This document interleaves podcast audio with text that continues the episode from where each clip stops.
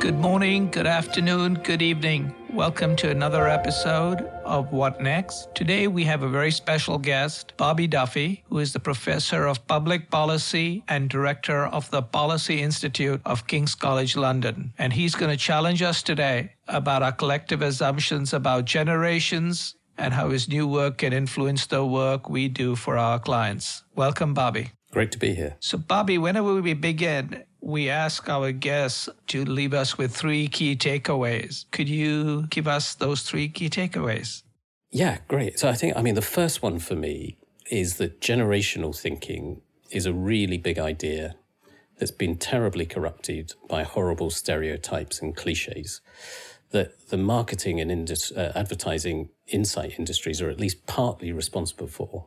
Um, and we can tell how badly wrong we've gone when you see work that treats millennials as a market segment, this huge proportion of the population as one market market segment. That's my kind of first point. The second one is that uh, despite that, despite that terrible corruption of this great idea, understanding generations is vital to predicting change. In fact, I would argue that we can't understand the future without knowing what is truly generational, what is truly different between generations. And then the third point is, is about how that's applied in particular issues. And uh, my takeaway is that we're thinking about climate concern, social purpose, and culture wars, all these big debates right now, all wrong. These aren't driven by particularly different cohorts of young people coming through right now.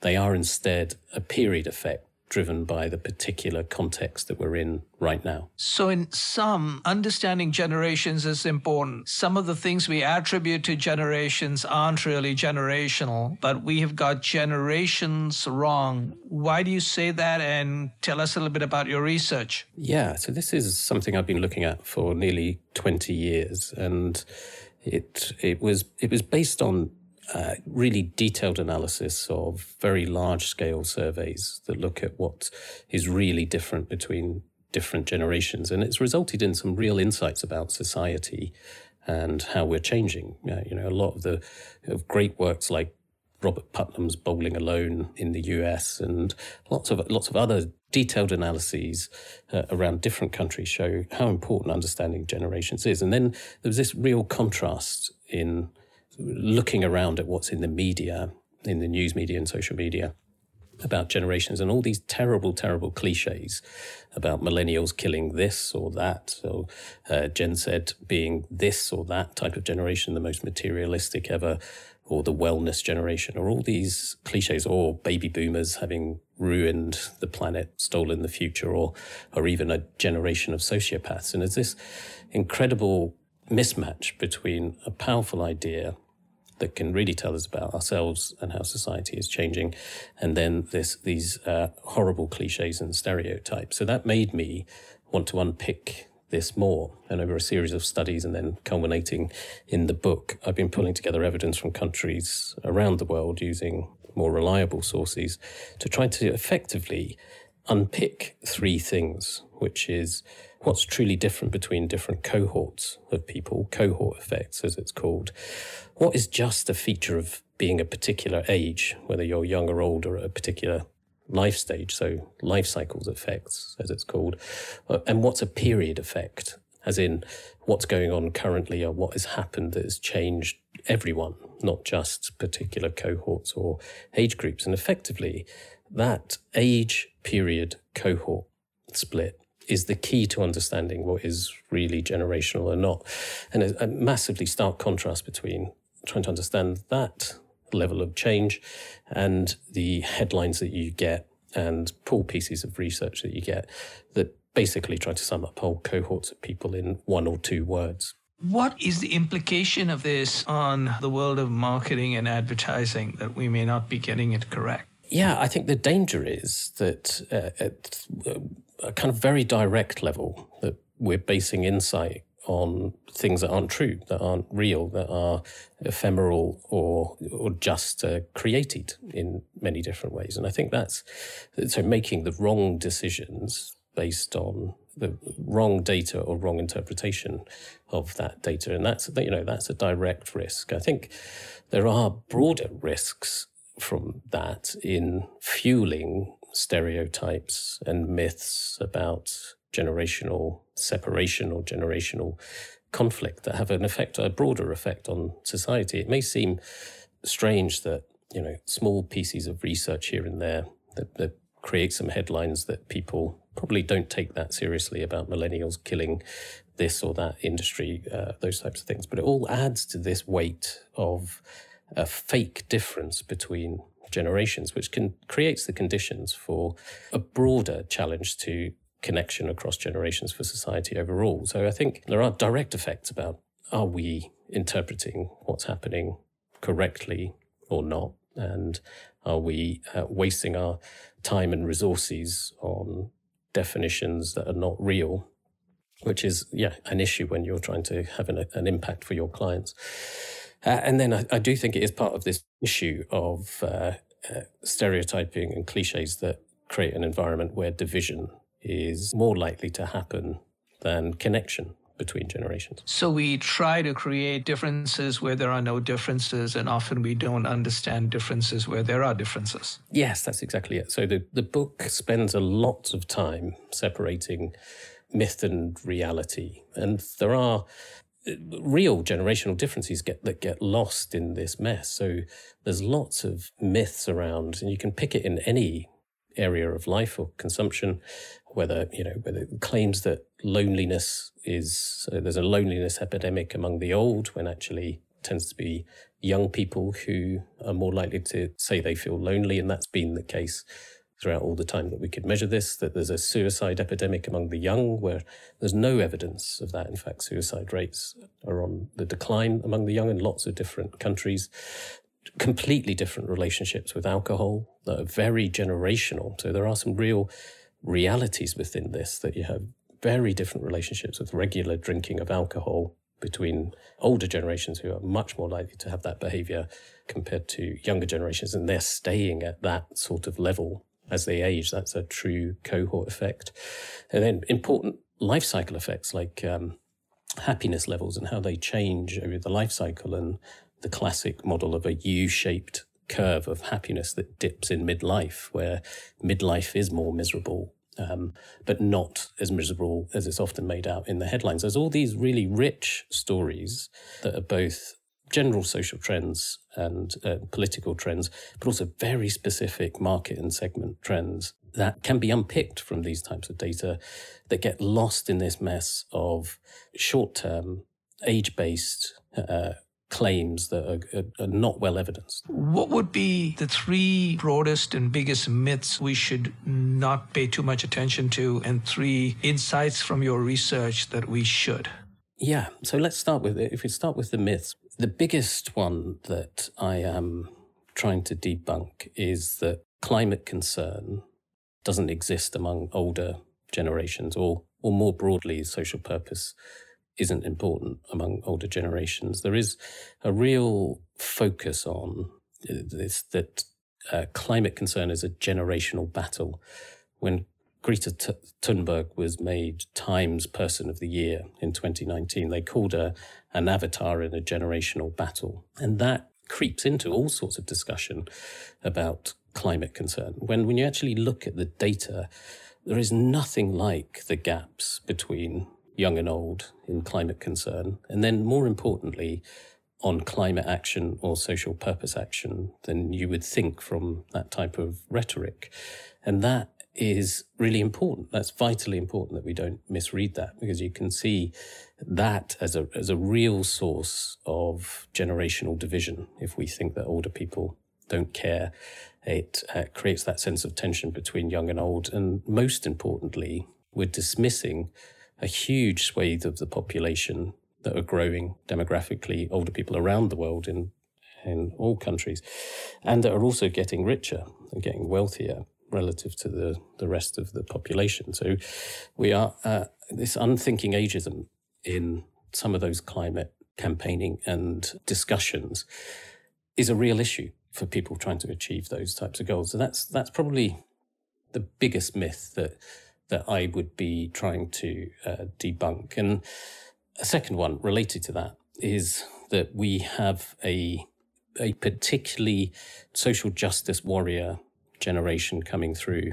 right now who are completely focused on social progress and social justice issues, a snowflake generation, which is again not true when you look at the data. The, the truth is that there's always gaps between young and old in their comfort with cultural change or social change. And that is a constant throughout all of the data that, that I can go back decades and look through. And the gap between young and old on things like race, sexuality, uh, gender equality, gender identity, those types of things. There is a big gap where the young younger generations are more comfortable with change and more forward looking or uh, progressive in their in their outlook. But that's always been the case, uh, and the gap between young and old today is no different from young and old in the past.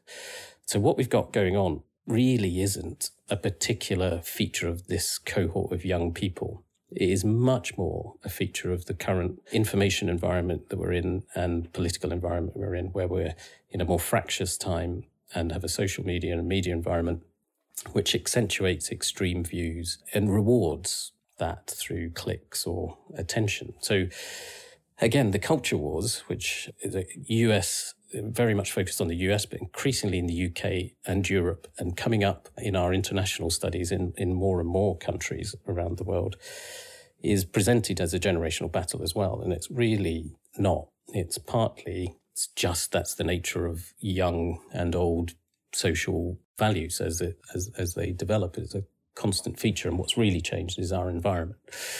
So, I mean, I take those as two very important ones and, and important for the advertising industry, the insight industries more generally about how we understand where the where the demand for social purpose has has come from and where it's going next.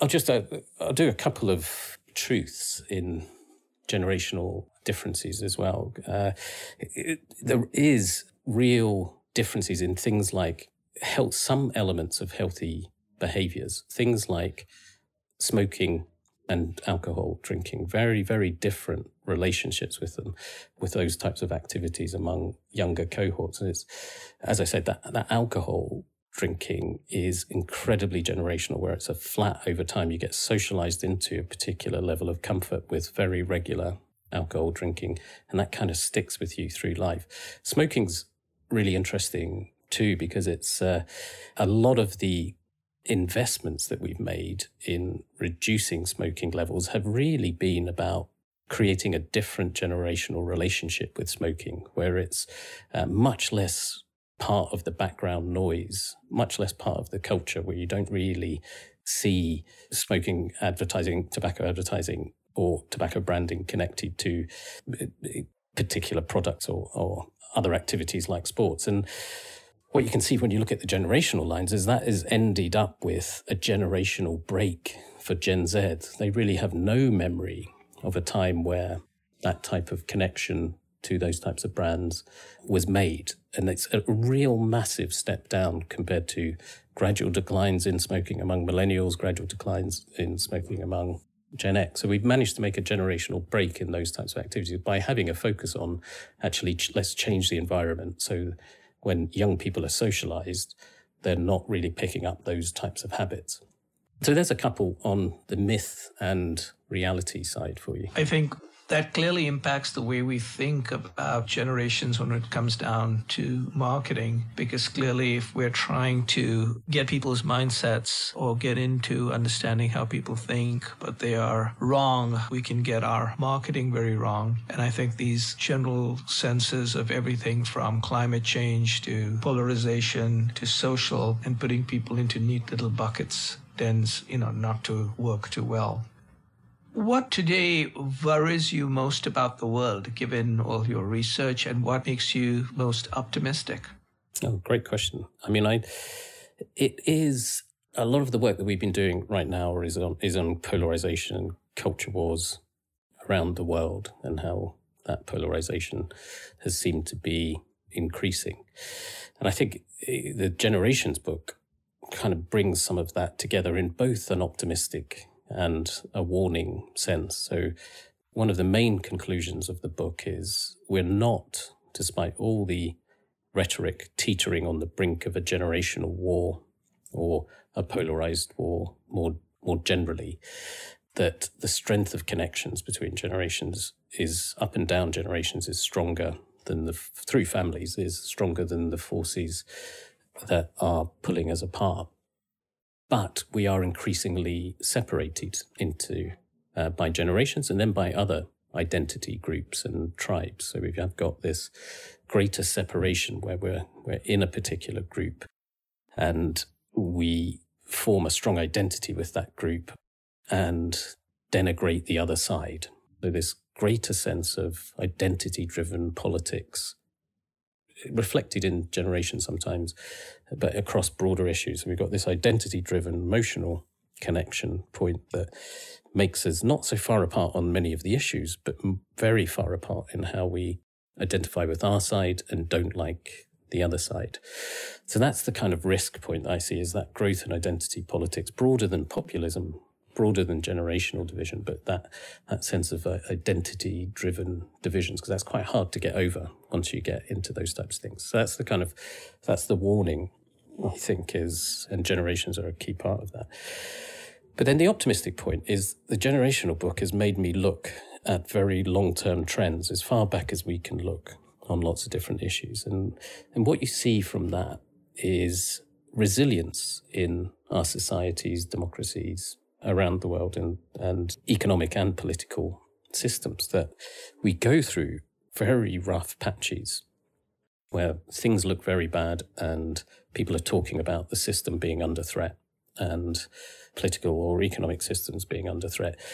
And then within a few years or a decade, things look better again.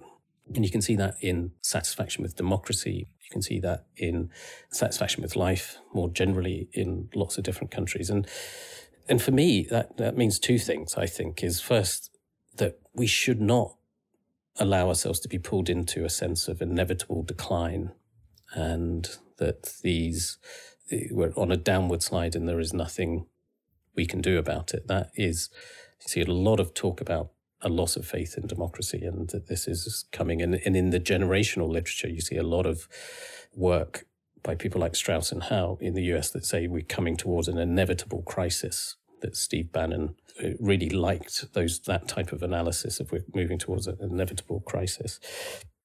So the, the hope bit is that actually we still have a lot of agency and capability of affecting these trends. And you, that's not just hopefulness in the sense of let's just hope we do that. It's looking at the evidence about how we've been in similar bad positions in the past or even worse and then come out of them. So what we do the decisions we make and how we approach things really does matter. We're not on an inevitable path, and we can see how we've changed things in the past. What I'd love to know is if you would have basically come in to our company and say, here are some myths that the advertising industry is perpetuating broadly, what would those be? Yes, well, I do think, I mean, I think the climate concern one, I think I was noticing I've been noticing more adverts as we has been doing the book and looking at the analysis, and you can definitely see how there's a whole series of campaigns in the UK and elsewhere that basically put just young people, children mostly, at the at the centre of climate campaigning, where it's lots of there's a, a series of these in the UK and globally right now, which are basically school children and others talking about climate concern and no older voices in that discussion at all. And I think that's worrying. I think that view of increasing that sense of it's all about young people and older people don't have a role in this apart from as a kind of guilty onlooker is is a worry and isn't a good a good message. Isn't if if we really want to make a difference on climate,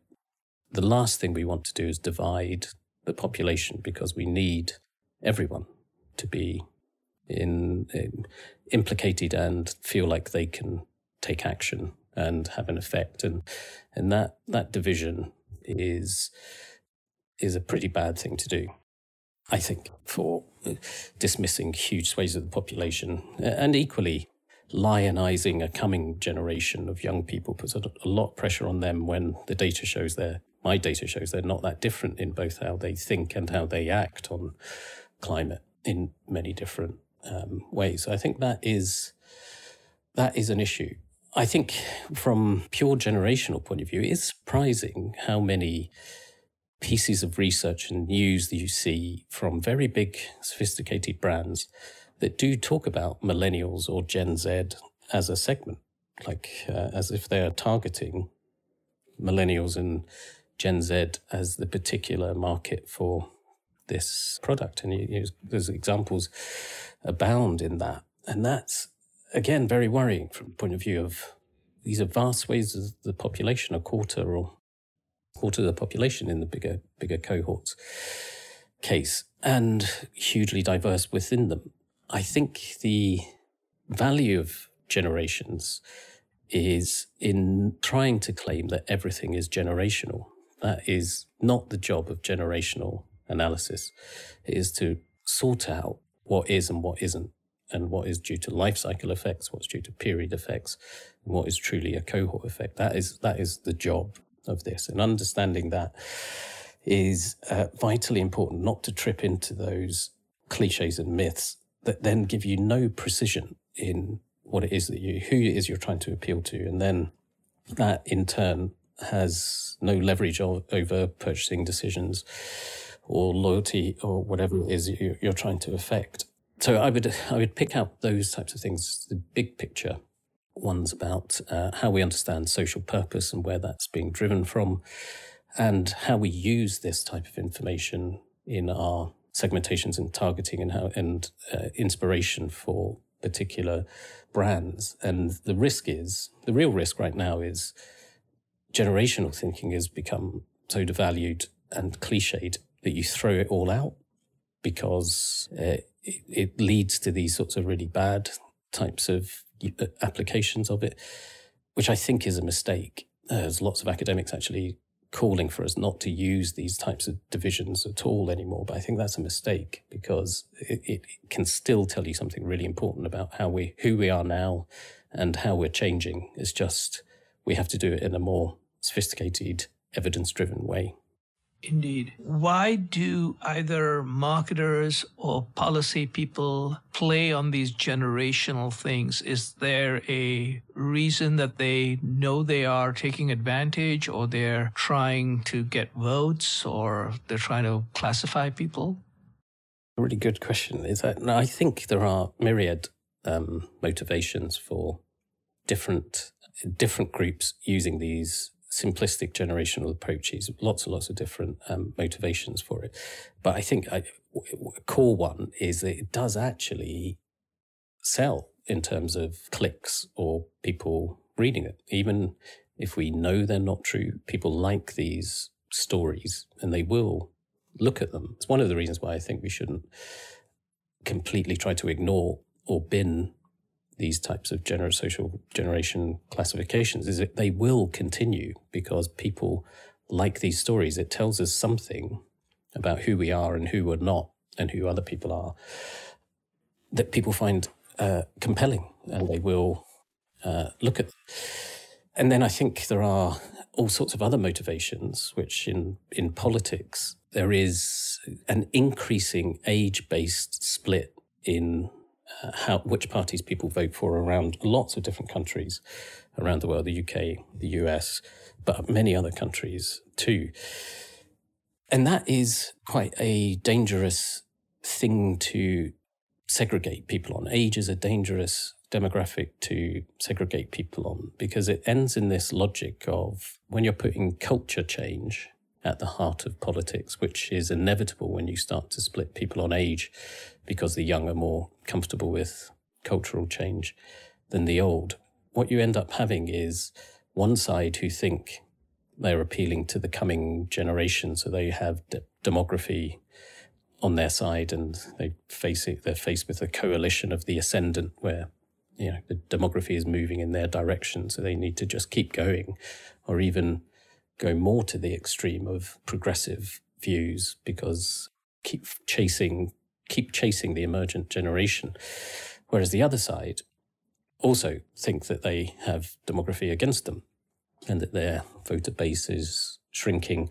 So they get more extreme in appealing to their base and demonizing the other side, younger people. So you get this terrible dynamic, which we're seeing repeated across different countries, of one side portraying the other side as more extreme than they actually are on age based things. And it, so the motivations there are to actually, as part of the, that is part of the political tactics, is how you portray generations as woke or culture warriors on one side or selfish baby boomers who don't care, those types of things, become part of political campaigning. And that's dangerous. That is dangerous. A lot of the world of change, in part, seems to be driven by the world of media. And clearly, media has morphed and mutated a lot over the last five to 10 years. What are the ones that are probably driving both some of this polarization or some of this? Is it social media? Is it mobile? Is it everything? It is. Uh, it's the broad information environment because you, you know that one feeds off the other in an interconnected system now. It's not easy to separate out these, uh, you know, traditional legacy media from social media, from particular aspects of social media, because it's, it's so, they're so intermediated now. They're one flowing from one into the other. So I think we do an awful lot of work on misperceptions and how people misperceive social realities, which was the subject of my first book. But then, you know, during COVID and in lots of other subject areas, uh, as part of a work at King's, we are doing much more on the information environment and how that sets the tone or leads people in particular directions. And what you see is it's like a it's a complex web where you have different levels of effects from different types of media, but they they work together and you you can see, you know, it definitely the case that the greatest sources of misinformation or disinformation that lead people into conspiracy thinking and then perhaps other even more radicalized views have a particular sets of gateways that people go through but they start with the more general media discussion. So i don't i don't think you can you can definitely point to particular aspects or elements of media and social media that take people further, but you've got to think of it as a system as a whole. What's how healthy is overall information environment? And very difficult to dis, uh, to untangle and, and pro- we probably shouldn't. We should be looking at the whole because one leads to the other. What are some of the watchouts on either the way we think or some broad advice so we can continue to think clearly versus being sometimes put into these memes or whatever so this sounds it's um, a very simple tip or trick that I always think about when I look at any type of change or any type of finding about society or consumers or markets generally, which is effectively just to ask yourself, is this to do with people's age? Is it to do with when they were born? Or is it to do with what's happening right now? So it's effectively taking what is like a, a statistical model called age period cohort effects and just think using that more as a mindset to understand change. And that's, I found that seems quite geeky, seems quite technical, but it's really, really simple. And in the book, I, I don't use any stats. I just use simple line charts that track people by their generation when they were born, not their current age. And you can see graphically whether this is something that changes as we get old, like our weight. So there's a sort of iron rule that as a cohort ages, they get less likely to be a healthy weight. We just get fatter as we get older, and it's very difficult to avoid that. You can see period effects, so these situational effects where everything changes, like a pandemic or a war or economic crisis, when everyone is affected. You can just see the lines suddenly change direction for people. And then you can see these cohort effects where a group of people born around the same time are socialized into a particular attitude or behavior and they keep that with them. So our attitude to religion in most countries is related to our, uh, our year of birth, not in all countries, but across lots and lots of countries, particularly Western countries.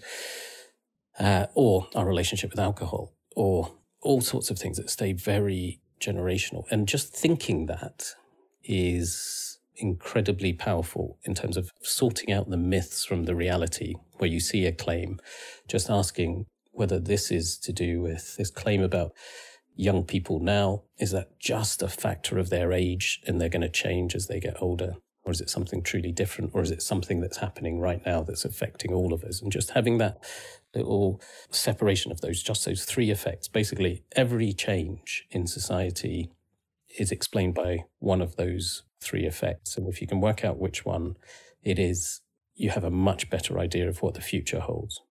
So, Bobby, one additional question, which has something to do with generations and coming back to the office. It appears, at least from reading, that younger generations or younger people are more open to work remotely, while it appears, especially among older people and bosses, they would like people to come back to office. What is your take on this, given your understanding of generations?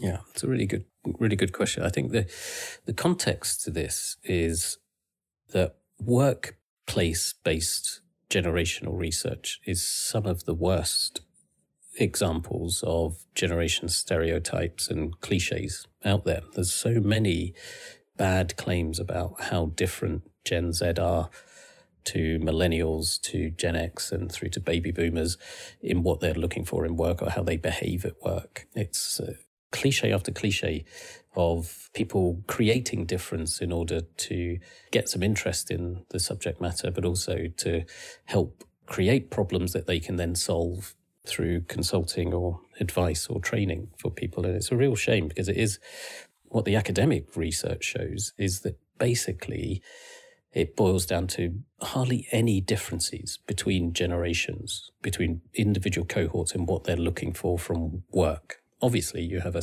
slightly different priority set when you're young and at the beginning of your career to when you're in the middle or when you're towards the end but that's pretty constant over time. Your needs change as as you move through your life cycle. It's not a generational cohort um, effect. And that kind of sets the tone for the covid response and in particular our relationship with the office. And and it is true greater comfort with technology is true among younger cohorts because they have grown up with that. But what we find in the research internationally as well as within the UK is that actually there isn't a clear division between young and old in how eager or comfortable they are to get back to the office. We did a segmentation that split people into three groups people who are keen to get back, people who are concerned about the health effects or other impacts, and people who are comfortable where they are and actually quite like this new way. And the really interesting part of that segmentation was there was virtually no relationship with demographics, most demographics, including age. There wasn't a real age gradient in predicting whether you're in any one of those three groups the keen, the concerned, or the comfortable, or content at home. And that's really, really important for employers um, to understand is that they can't predict very easily how people are going to be feeling about coming back to the office just based on their demographics or cliches or presumptions about their age. Um, and it, it creates a challenge for bosses because it's not it's not easy to segment your working population into particular types of groups on those basic characteristics that you know about. You need really careful work to understand where people are what would give them greater comfort and how to alleviate their concerns on the one hand for one segment of that. And then for the other group, it's much more about the balance of incentives about what's the benefit of coming into the office compared to continuing to work at home. So there's, there's detailed particular work that you need to do without making big sweeping views about young and old. That it is true. Bosses tend to be older bosses have more incentive to want to get people back for all sorts of different reasons and motivations. But among the workforce as a whole, that's not played out in the research that we've done. So it's a, a really useful warning about how something that isn't age based, isn't generational based, but actually needs careful understanding of different segments to make sure that we get the incentives and actions right for different groups to get the best outcome for all. We've had the opportunity to listen to Bobby Duffy. Bobby has explained to us the importance of both generations, but also how we often get generational thinking and generational divides completely wrong. He's reminded us that we should think and interrogate versus simplifying or dumbing down. And whether it is climate change, health, polarization, or even coming back to the office, we should really investigate and interrogate what we read and what we hear. Thank you, Bobby. Thank you, Richard. That was great. What Next? A Publicis Groupe podcast produced by Prodigious UK.